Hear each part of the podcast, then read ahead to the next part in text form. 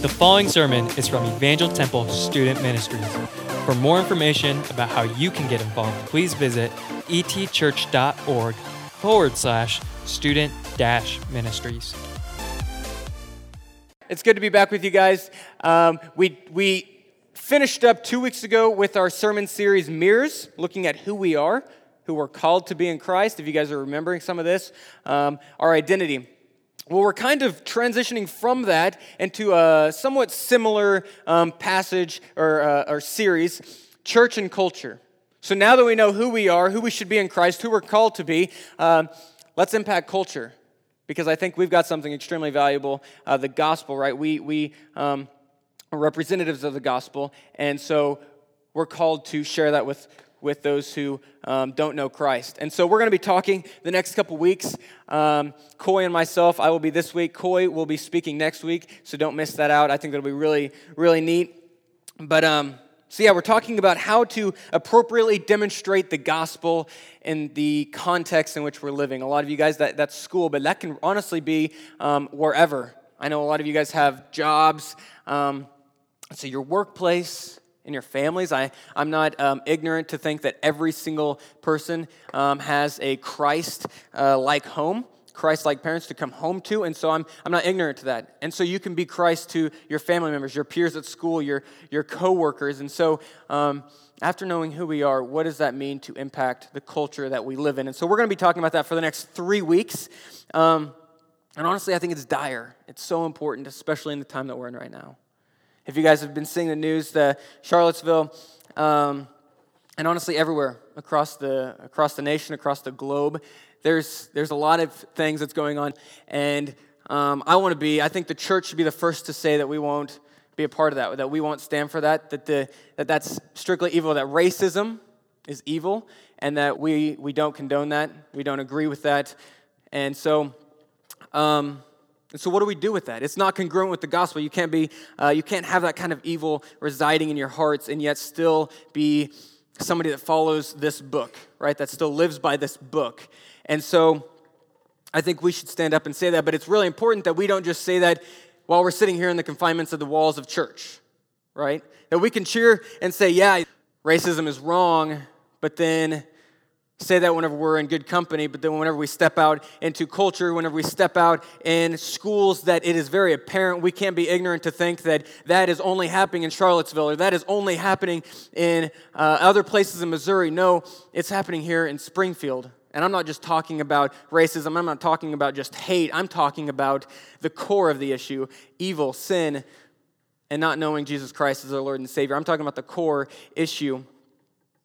And so, really, I think there's kind of this chain of events that kind of bring us from, the, from being the people um, that, that are of Christ to the point of being able to appropriately minister the gospel and share the gospel that we live by to other people. And I really uh, kind of summarized it right here in these three points understanding your identity, understanding what it means to be a Christ follower, and that leads to conviction, to wanting to share, to have a desire to say, This is amazing, and I want to share that with you. And then from that point to how to appropriately witness, because we all know that there's people that do uh, spread the quote unquote word of God, and it just does more harm to Christ's name than good. And so this is really kind of the step that we're going from being a person that just has the gospel in our hearts and just being a, a person of Christ to ourselves to being somebody that can express it out and to be, um, uh, to be a part of what God has really commissioned his believers to be, and that is um, bringing out the gospel to the ends of the earth, right? Not just to be these home buddies, these people that um, hear a good sermon on Sunday and worship God on Wednesday, and then your peers at school don't even know that you're a believer, right? So, from being a person that does believe in God all the way to, I want the world to know because what I have is so valuable. It's most important thing in the world. And so, um, I was thinking about this this week and uh, just kind of convicted, challenged myself, really challenged. Uh, because I was thinking, you know, how, how am I being a part of the church that God has called? How am I being a part of the, the uh, commissioned people to share the gospel?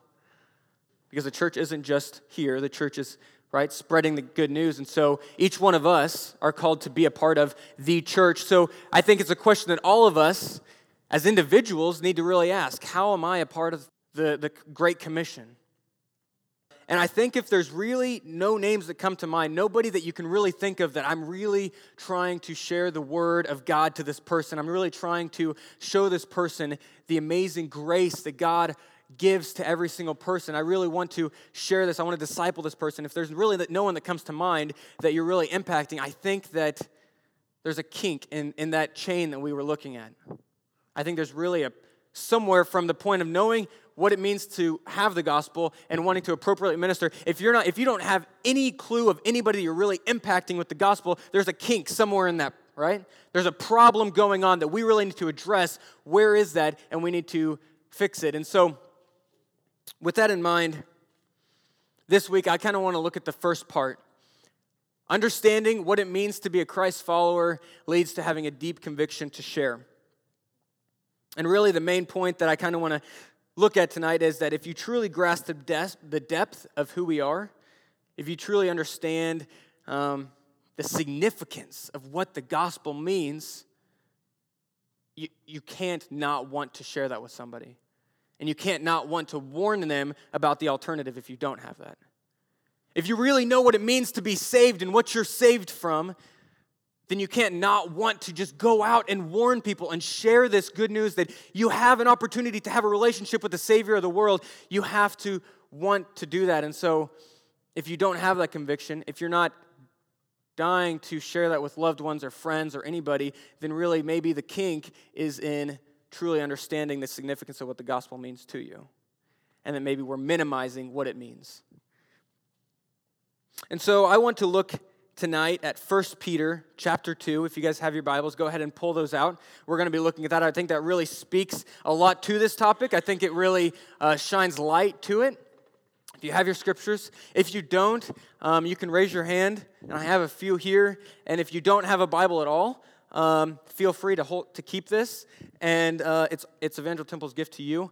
Um, do I have another one there? Anyone else want a Bible? Uh, we got two more. So and yeah, like I said, if you don't have one, please keep this, hold on to it, and it is our gift to you. We want you to be able to have God's word, and so uh, easily accessible. Second, First Peter chapter two. First Peter chapter two, towards the end of the Bible, last couple, last couple books there. Okay, if everyone's there, say yeah.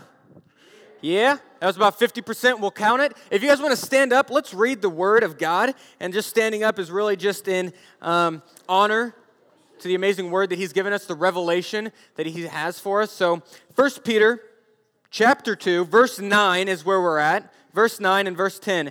But you are a chosen race, a royal priesthood, a holy nation a people for his own possession, that you may proclaim the excellencies of him who has called you out of darkness into his marvelous light.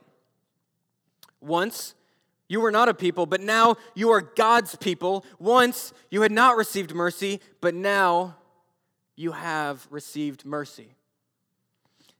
You guys can be seated. Thank you. May God bless the reading of his word.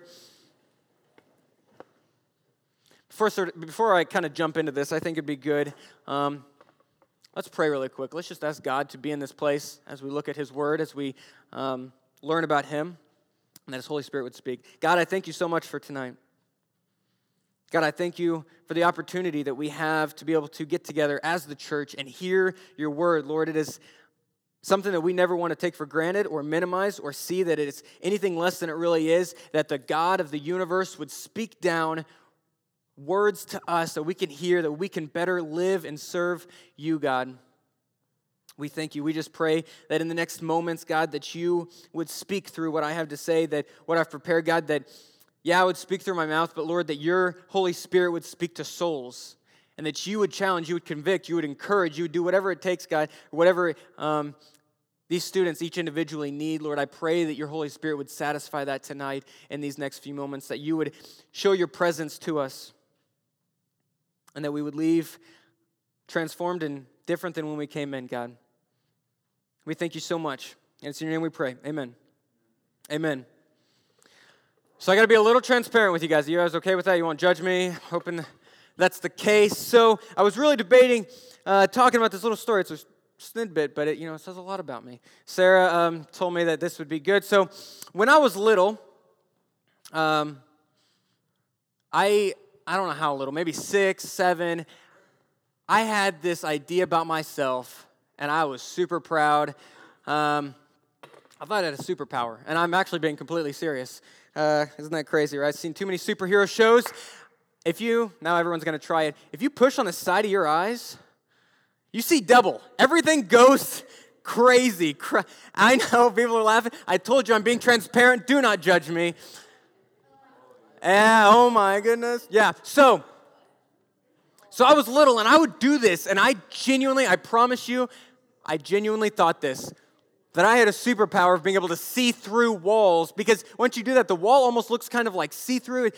I seriously thought that about myself. And so, you know, I, I actually thought, well, if somebody finds out about this, then I might be taken away from my family. Like, I got super deep about this. Like, they're going to take me for the governmental experiments that's going on. And so I seriously didn't tell anybody. I'm so serious. I was like six or seven, okay? Do not judge little Isaac. He was, he was having a hard time. Um, yeah, I was going through all the troubles that a um, up and coming superhero was. I was thinking, well, if I have this superpower, maybe other people have this superpower. And so I was thinking, well, maybe they're keeping in secret, and if we can get together and but not let anyone else know, it doesn't matter. I I seriously had this idea, and then whenever I found out, like that is not the case, and I'm just pushing my eyes and probably leading myself up to having LASIK in a few years, like.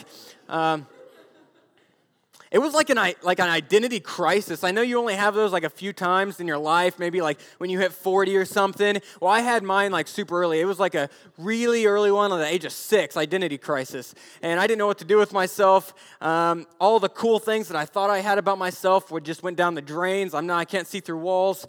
And I didn't know what to do with my life now. My occupation that I had in mind was no longer. Um, identity crisis. I don't know why I told you that. So Peter here, so Peter was talking about um, what it means to uh, what, what what our identity is, specifically your identity in being a Christ follower. Peter, in these two verses that we just read, was addressing our identity, who we are, identity in Christ specifically, and he he does so by quoting the Old Testament. You, if you guys know the story of um, from Israel from the very beginning, whenever they are born up in in uh, in Egypt, and they exile out, and you, so that's the whole story of, of Israel. He's really kind of quoting parts of the Old Testament, multiple parts of the Old Testament in these two verses, and he's saying, "You are a holy people. You're a chosen people of God. You are God's holy nation." And he's quoting that, and he's letting these people know who they are in Christ, who they are in general and who they are as God's people. And I think it's important that he's saying that because it's it's the gospel to know that God chose these people, that God would um, handpick and He would say, I want relationship with you. I want to be uh, your God. I want to, to know you. I want you to be able to know me and to live for me and to be my people. I want to be your God. God comes down and He he calls out these people. And because he initiates that relationship with him, they then in turn choose to serve and live for him. And that's the gospel, right? That's what we hear that God offers us relationship with him and that with him we can have something that we couldn't ever have before and that is salvation and a hope and a future for eternity. Because without him, we're sinful. We're no better than anyone else living the way that we see in the news, we all those different things. Without God, we we have absolutely no hope. We have no future. We have no promise, but with God, we have everything. Right? And so he says, You are a chosen people. You are a holy nation. You're a holy priesthood. All these people are set apart. They're different. And it's all because God initiated a relationship with them. And I think that's important because it leads to pro- proclaiming his goodness. Proclaiming his goodness. Gotta make sure I say that. So he says in verse 9, you don't have to flip there, I'll read it. He says, But you're a chosen race, a holy priesthood, a royal priesthood, a holy nation, a people after his own possession. So he's saying, You are set apart. You're different. You're God's people. He offered you something and you are to take it. And he says, Why? Because that you may proclaim the excellencies of him who has called you. It's important that we know who we are in God in Christ, who we are to God, that we are God's people, that we're God's holy nation, that we are God's chosen people, that we would be saved from utter eternity in hell, that we would be with God, it's important to know that because God deserves the praise. We see in Scripture that it says that, the, that if we don't, it's that his people don't sing praises to him, the rocks will. That all of creation bow and worship, worships God. That God deserves all the glory, all the praise, all the honor. And so it's important that we know who we are and what he's done for us so that we would proclaim his name. It's important that we know what God did for us, that he offered us something the gospel, relationship with him, salvation from our sins, that he offered this to us so that we would proclaim his name, that we would sing praises to him, give him glory. We see in Philippians 3 if you guys are uh, regularly going to Sunday school, we, we uh, had a Sunday school lesson going over Philippians a few weeks back. And, and we saw in Philippians chapter 3, the first eight, ten verses, Paul says, Beware of the dogs that are calling you to, to Jewish ways, to be circumcised, that you have to be Jewish Christians. Beware of them. Do not fall into what they're saying. Well, to give you a little bit of context of that, and we talked about this in Sunday school, so this might be review for some of you guys. So these people in Philippi that were considering what the Judaizers, people that were saying, become more Jewish. That's what they were saying. And why they were considering was that considering that was because they wanted to keep from being persecuted for being a Christian. In this time, Rome, uh, they would persecute smaller, um, new, upcoming uh, religions or um, other, other sects, other cults, stuff like that. But, but Christianity was coming up out of Judaism. And so now there were this small group of people, and so Rome would, would persecute them. They, only, they wouldn't persecute the, the uh, religions of antiquity, or uh, what that means is just religions of, uh, that have been around for a long, long time, okay? They wouldn't persecute that. So Judaism, as we know in the Old Testament, stretched out way past the time of Rome. And so now Rome, they're persecuting other religions, but they're not persecuting Jews because they've been around for so long.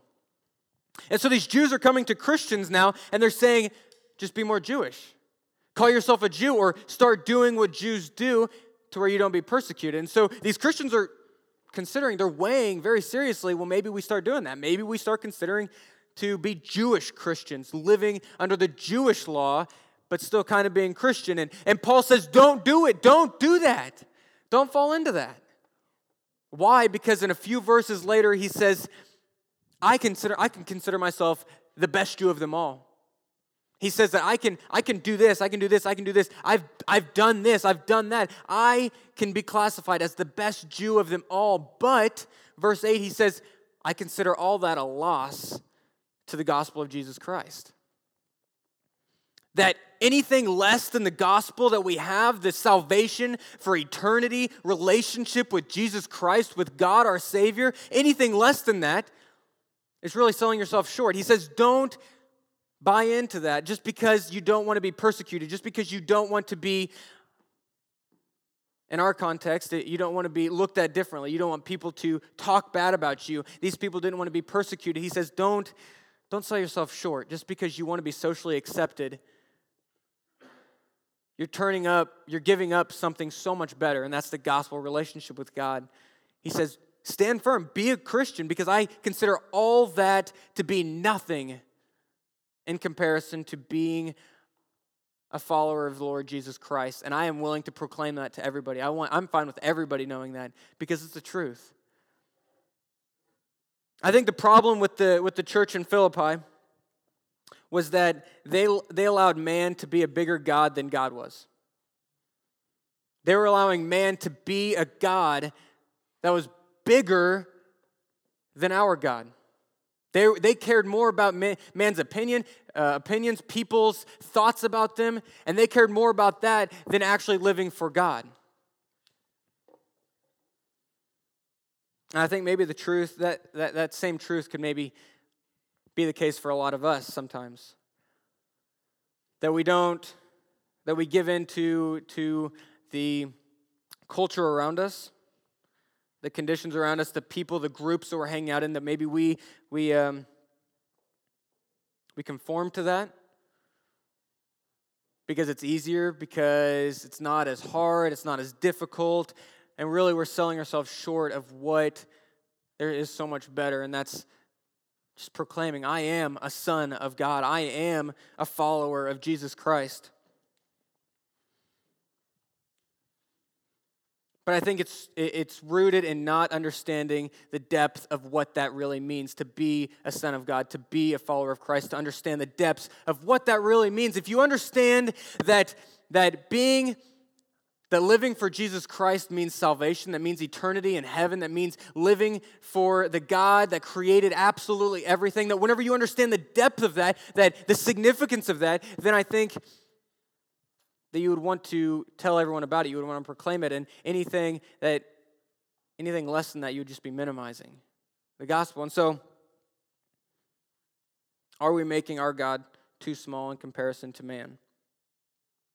Because if we, know, if we truly know the significance of the hope that we have, the promise that we have, we will naturally be compelled to share that with other people.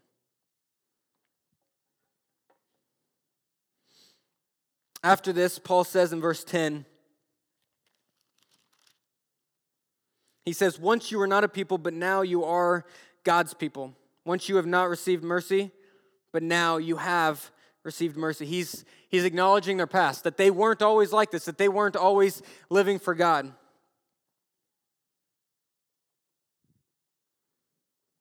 I think it's, it's important that we realize that, that we know that. And it's kind of sometimes a little hard, I think, for, for us, especially those of you, myself included, that grew up in church, that have always been a Christian. Because this verse right here lets us know that we can identify with, we can, we can relate to those people that, that are out there that aren't living for Jesus Christ, that don't know the gospel that we have, the significance of what we have. We can't, we're like, well, pff, I've never, I've never been not a Christian. I, I don't know what it's like to not be a Christian. I can't relate to those people. Well, I'd say one, I think that's really awesome.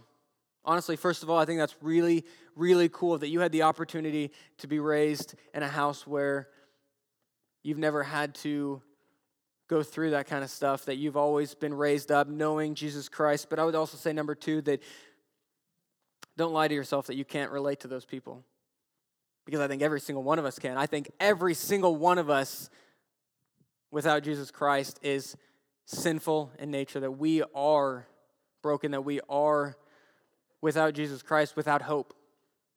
We don't have a promise that we are just as sinful. We are no better than those people out there that don't know Jesus Christ. I quote that uh, somebody I've been reading recently, I really have fallen in love with some of his works, J.C. Ryle. I've been reading him recently, and he's really been challenging um, to me. You can, uh, you can read him if you want. He has this book called Holiness, but he wrote and he said this concerning the same idea A holy man will desire to esteem all others to be better than himself. He will see more evil in his own heart than in any other in the world. He will understand something of Abraham's feelings when he said, I am dust and ashes. And Jacob's feeling when he says, I am unworthy of the least of your mercies. And Job's feeling when he says, Behold, I'm vile and Paul's feelings when he says, I am the chief of sinners. Without Christ, all of us are absolutely nothing. All of us are sinners. All of us are short of the glory of God. And so we can relate to those people. That with God, we are no people, but with God, we do have an amazing hope. We do have an amazing promise. But we have to understand that to lead to a conviction to want to share that if you don't understand the significance of that, why would we share it? What's there to share? If you don't know the significance of what God did for us, why would you be singing about it? Why would you be proclaiming it to the world? But when you know that is what the God of the universe did for me, a nobody, a sinner, a somebody that is vile, somebody that's from dust and dirt, that the God of the universe would do this whenever we understand the significance of what He offered us, relationship with Him for eternity. When we understand that significance, well, then at that point, I think we can't have anything but the desire to want to tell other people about that relationship with that opportunity, to, to tell them, you can have this same thing. If we aren't doing that, though, I think maybe we are minimizing in our hearts what it means to, to be a Christian, the significance of what it means to have a relationship with God.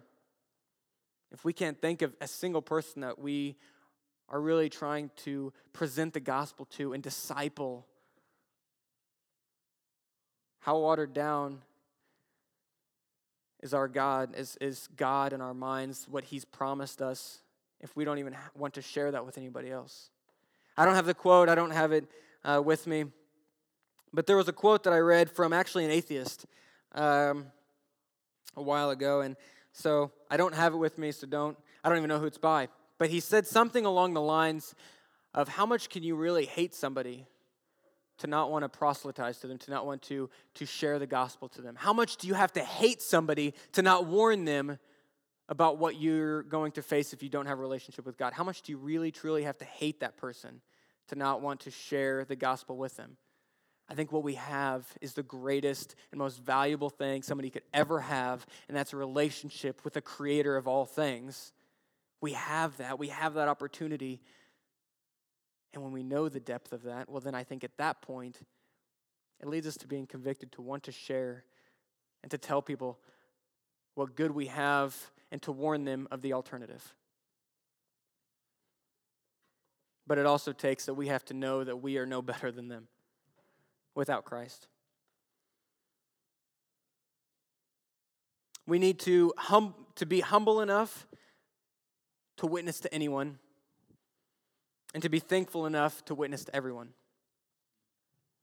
We need to be humble enough to know that we are no better than them, that we would witness to anybody. It doesn't matter who, that we would witness to anybody, and we need to be thankful enough to acknowledge how great the gospel is that we want to share it to everybody. That's so important.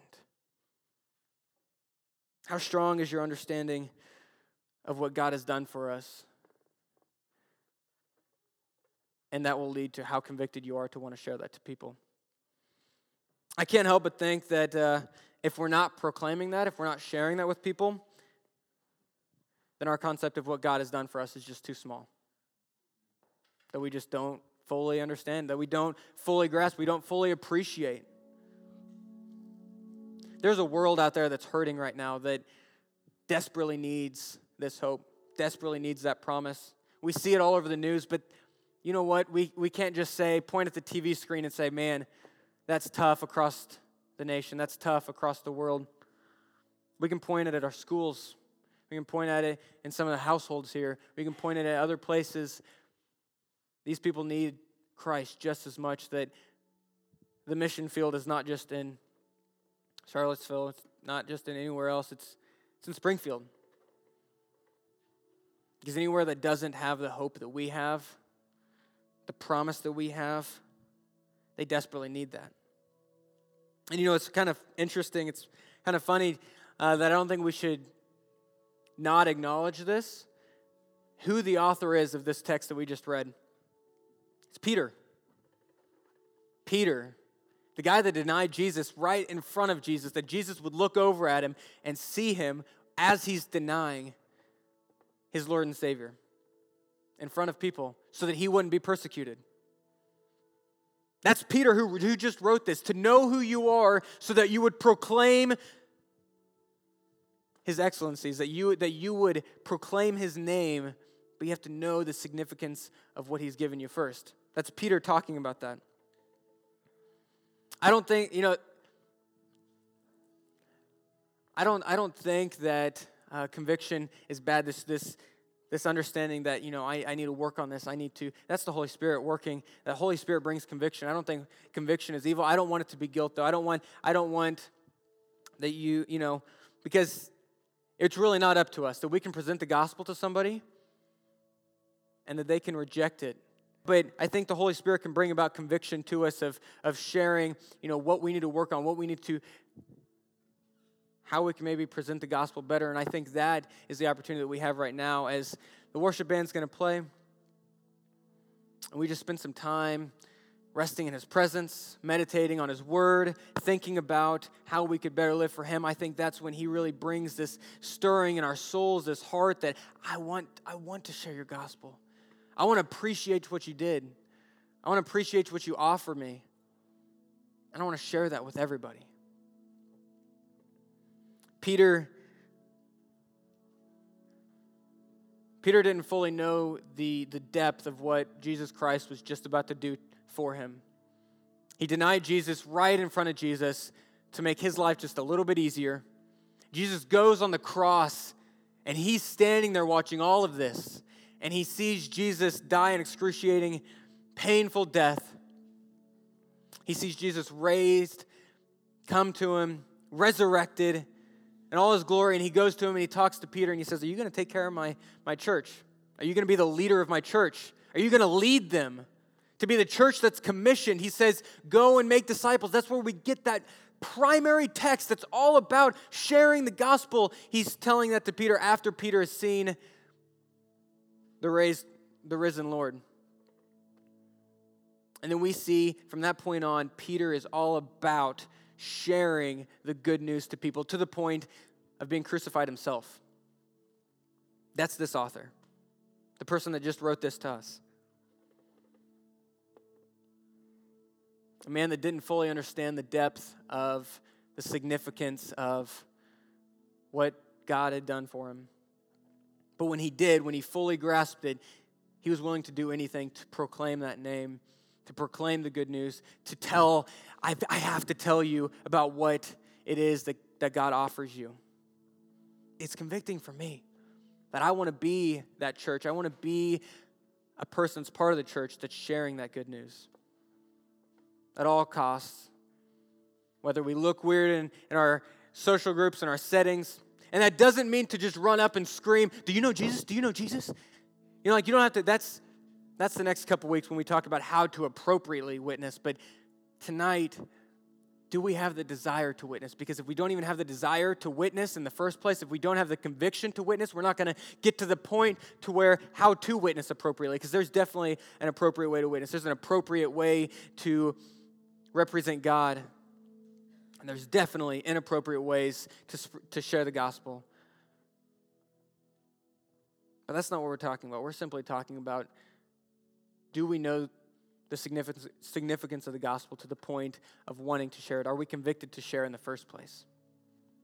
Are we wanting to share to our peers? Are we wanting to tell the people at our schools? Are we wanting to tell our coworkers what they don't have and what they desperately need? just as much as we desperately need it. So, if you guys would just stand, we're just going to go into this time of prayer and meditation. Feel free to, um, I'm going to be in the back for prayer, but you know, just spend some time praying with God. And don't miss out on that. Let's pray really quick. Lord, I thank you so much. I thank you for your word. And I thank you for your Holy Spirit. I thank you, Lord, that you bring conviction, you bring a deep desire, God, to share with other people the good news that you have to offer, that you would die on a cross, that you would offer up the opportunity to have relationship with you, God, that you would you would present that to us. Lord, I thank you for that, Lord, and I thank you that we now have the opportunity to be able to read that, to see that, to hear about that, and that we can also share that with other people. That you extend that, that offer, that promise, that hope.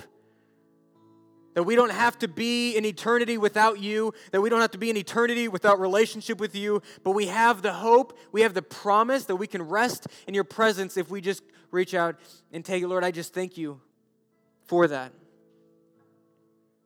Lord, I just pray that you would bring about a deep desire welled up in our souls and our spirits that we would never forget the significance of what you did for us, what you offer us, this hope that you have for us, that we would never forget what that means to be a Christ follower. Because truly, Lord, when we know that there's no other possibility than us wanting to share that with other people, Lord, I just pray that you would continue to convict our souls, to convict our spirits, to warn other people, and to share with other people the hope that we have. Continue to challenge us, strengthen us, Lord, and give us grace where we need it, Lord. I thank you so much for all your promises. And it's in your name we pray. Amen.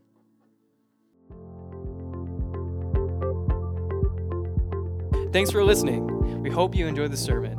If you're not already a part of the ET family, we invite you to join us on Wednesday nights. For more information, visit etchurch.org. Thanks again for listening, and we hope to see you soon.